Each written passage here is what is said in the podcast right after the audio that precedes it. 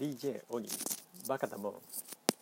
この番組はビジネス系のコンテンツを中心に独断と偏見で気になったものをピックアップします。必ずしも世間的に旬なものとは限りませんのであしからず。それではスタートです。はい今日は、えー、旬なものです。思いっきり旬なもの。えー、10月16日から映画公開がされると言われているえー、鬼滅の刃」をピックアップしたいと思います。えー、とは言っても私「鬼滅の刃は」あまあ、見たことも読んだこともありません、まあ、見たこともないというのは正確ではなくて、えー、Amazon プライムで1話だけ、えー、なんとなく見たことはありますが、えーまあ、ちゃんと見てません。はい。どうなんでしょう、えーね、だいぶもう本当に社会現象化してますよね。あの日経新聞のニュースでも、えー、16日からあ映画公開される「鬼滅の刃で」えー、コロナ禍で影響を受けている映画館の全席稼働を目指すと、えー、でその「鬼滅の刃」で復活を探るというふうな見出しの記事もありました。えーまあ、その他あとある地方の温泉かなんかがですね、えー、待合室に置いてあった「鬼滅の刃」が全部盗まれてと、えー、盗まれたというのをツイッターでつぶやいたらあなんと、えー、190冊もの寄付が集まったとかですね。そんなこともすごいニュースになってるようなあもう本当に話題作。でなんか、えー、週末ですね先週今週と、えー、フジテレビで、えー、テレビ番組を一挙放送するとで映画につなげていくというふうななんか取り組みもしているということで、えー、すごくすごく話題にはなってるんですけれども先ほど申し上げた通り私は Amazon プライムで1話をようやくなんとなく見た程度で、えー、全くこの「鬼滅の刃」についてはほぼ知識もありませんし、えーまあ、その1話見ただけでちょっとなかなかハマりはしなかったと。いうふうなことなんですがまあやっぱりちょっと、えー、この「鬼滅の刃」少しは勉強した方がいいかなと思って、まあ、分析というか、えー、ちょっと、ま、学んでみようかなと思っています。ということで、えー、実は手元に日経エンターテインメントの11月号がありますので、えー、その中からあちょっと学ぶポイントっていうのをピックアップしたいと思います。はい。えーと、それでこの「鬼滅の刃は」週「週刊少年ジャンプ」ですかね。に連載されていた漫画だそうです。2016年2月から、えー、2020年まで、えー、連載されていた。2020年そうですね。連載されていたものだそうで、えー、このまた作家漫画家の方があ、まあ、読み方が難しいですね。後峠小夜春。さんっていう方ですね「えー、我。五の口の我に峠」で五峠、えー、さんですね「小夜春」っていうのもまた難しいですね「呼ぶ。世界晴れる」と書いて「小夜春」と読まれるそうなんですけれども、えー、という方が作者だそうです。はい、で、えー、話題トピックスとしては原作の漫画が1から22巻で累計発行部数が1億部電子版含むとのことです。それから主題歌リサさんが歌う主題歌ですかね。グレンバナっていうんでしょうか。100万ダウンロードとストリーミング再生1億回だそうです。すごいですね。えー、さらにローソンや京都渦政映画村などで行われたタイプキャンペーンも大盛況だそうです。でそのテレビアニメの続きを描く劇場版「鬼滅の刃無限列車編」というのが10月16日公開ということでかつてない注目が集まってているということです。で、えー、どんな作品かというと「鬼滅の刃」は大正時代を舞台にした人と鬼との戦いを鮮烈に描き出す血風剣劇冒険譚っていうんでしょうか家族思いで優しく強い心を持つ少年を主人公に描かれる深く切ない人間ドラマに少年漫画らしいカタルシス呼吸によって繰り出される剣撃アクションはこれまでにない新しさを生み出したということだそうです。うん、主人公が、まあ、炭治郎さんというんでしょうか炭治郎くんというんでしょうか、えー、みたいですね。でまあそのシリアスなだけでなくコミカルさもあるところが魅力だということですね。で、まあ、雑誌漫画雑誌での連載だけじゃなくて、えー、テレビアニメが2019年4月から半年にわたって放送されてさらに老若男女から注目をされるようになったということです。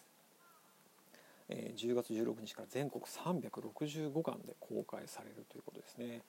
うん、どのくらい相当すごいんでしょうね。はい、で、えー、この特集の中ではですねいろいろ研究パート1で研究それから、えーと、この声優の方ですかね声優の方のインタビュー炭治郎さん役の花江夏樹さんとかですね、えー、禰豆子さん役の、えー、何でしょう紀藤あかりさんそれからが、えー、京京京京次郎さん京次郎さん日野聡さんとかですね。作曲家の方クリエイターインタビューということで音楽の作曲家の方。あそれからこれもまた声優の方ですね、えー、ぜ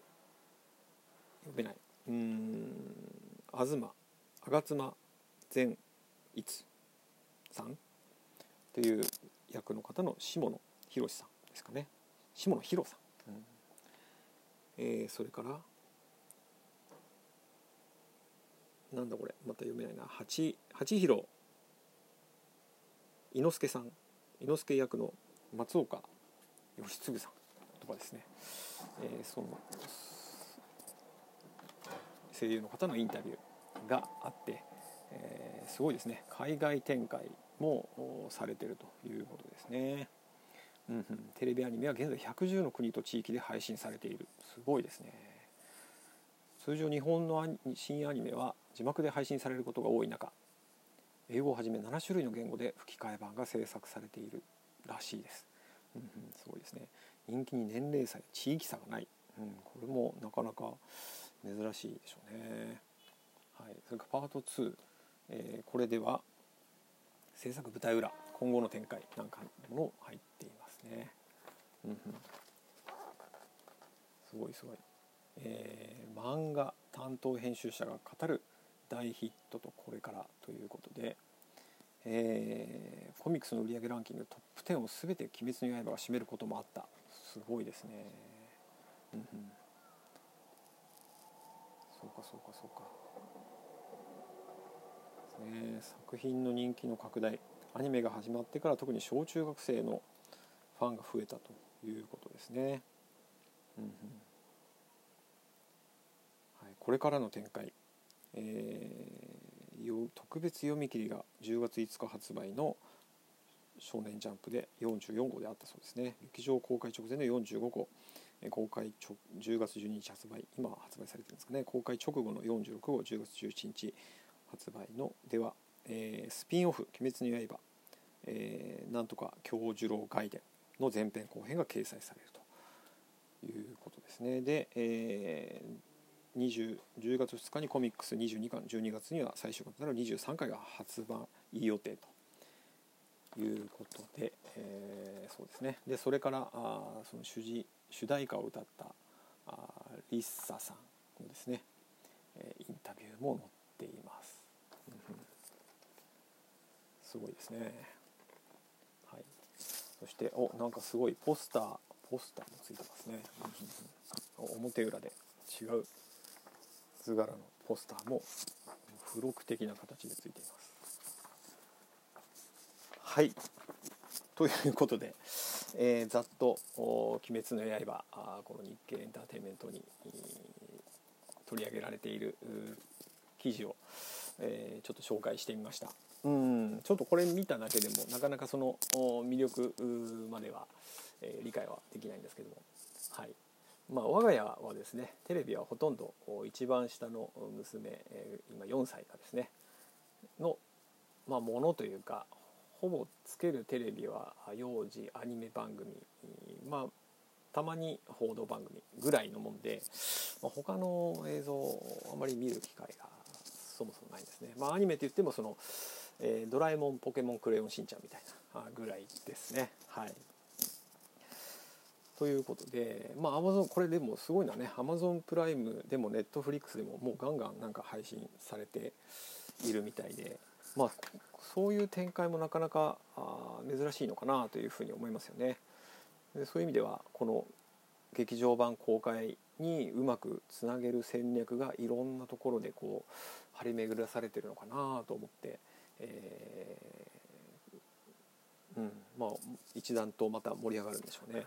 まあ、ちょっとどうなんでしょう。この構成としては「えー、進撃の巨人」とか「エヴァンゲリオン」みたいに、ま、人間対その異異世界のなんですかね、えー、まあこ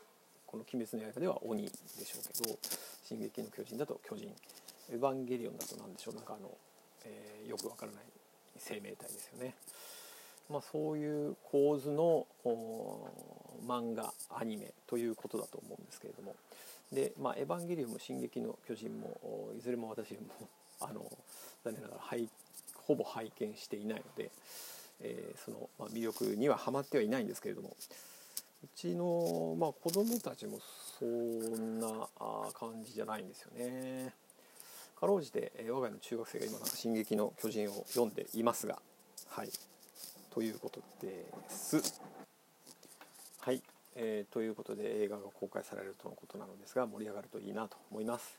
はい、今日も最後までお聴きいただきありがとうございました。それでは皆さん今日も良い一日をお過ごしください。DJ オニーでした。See ya!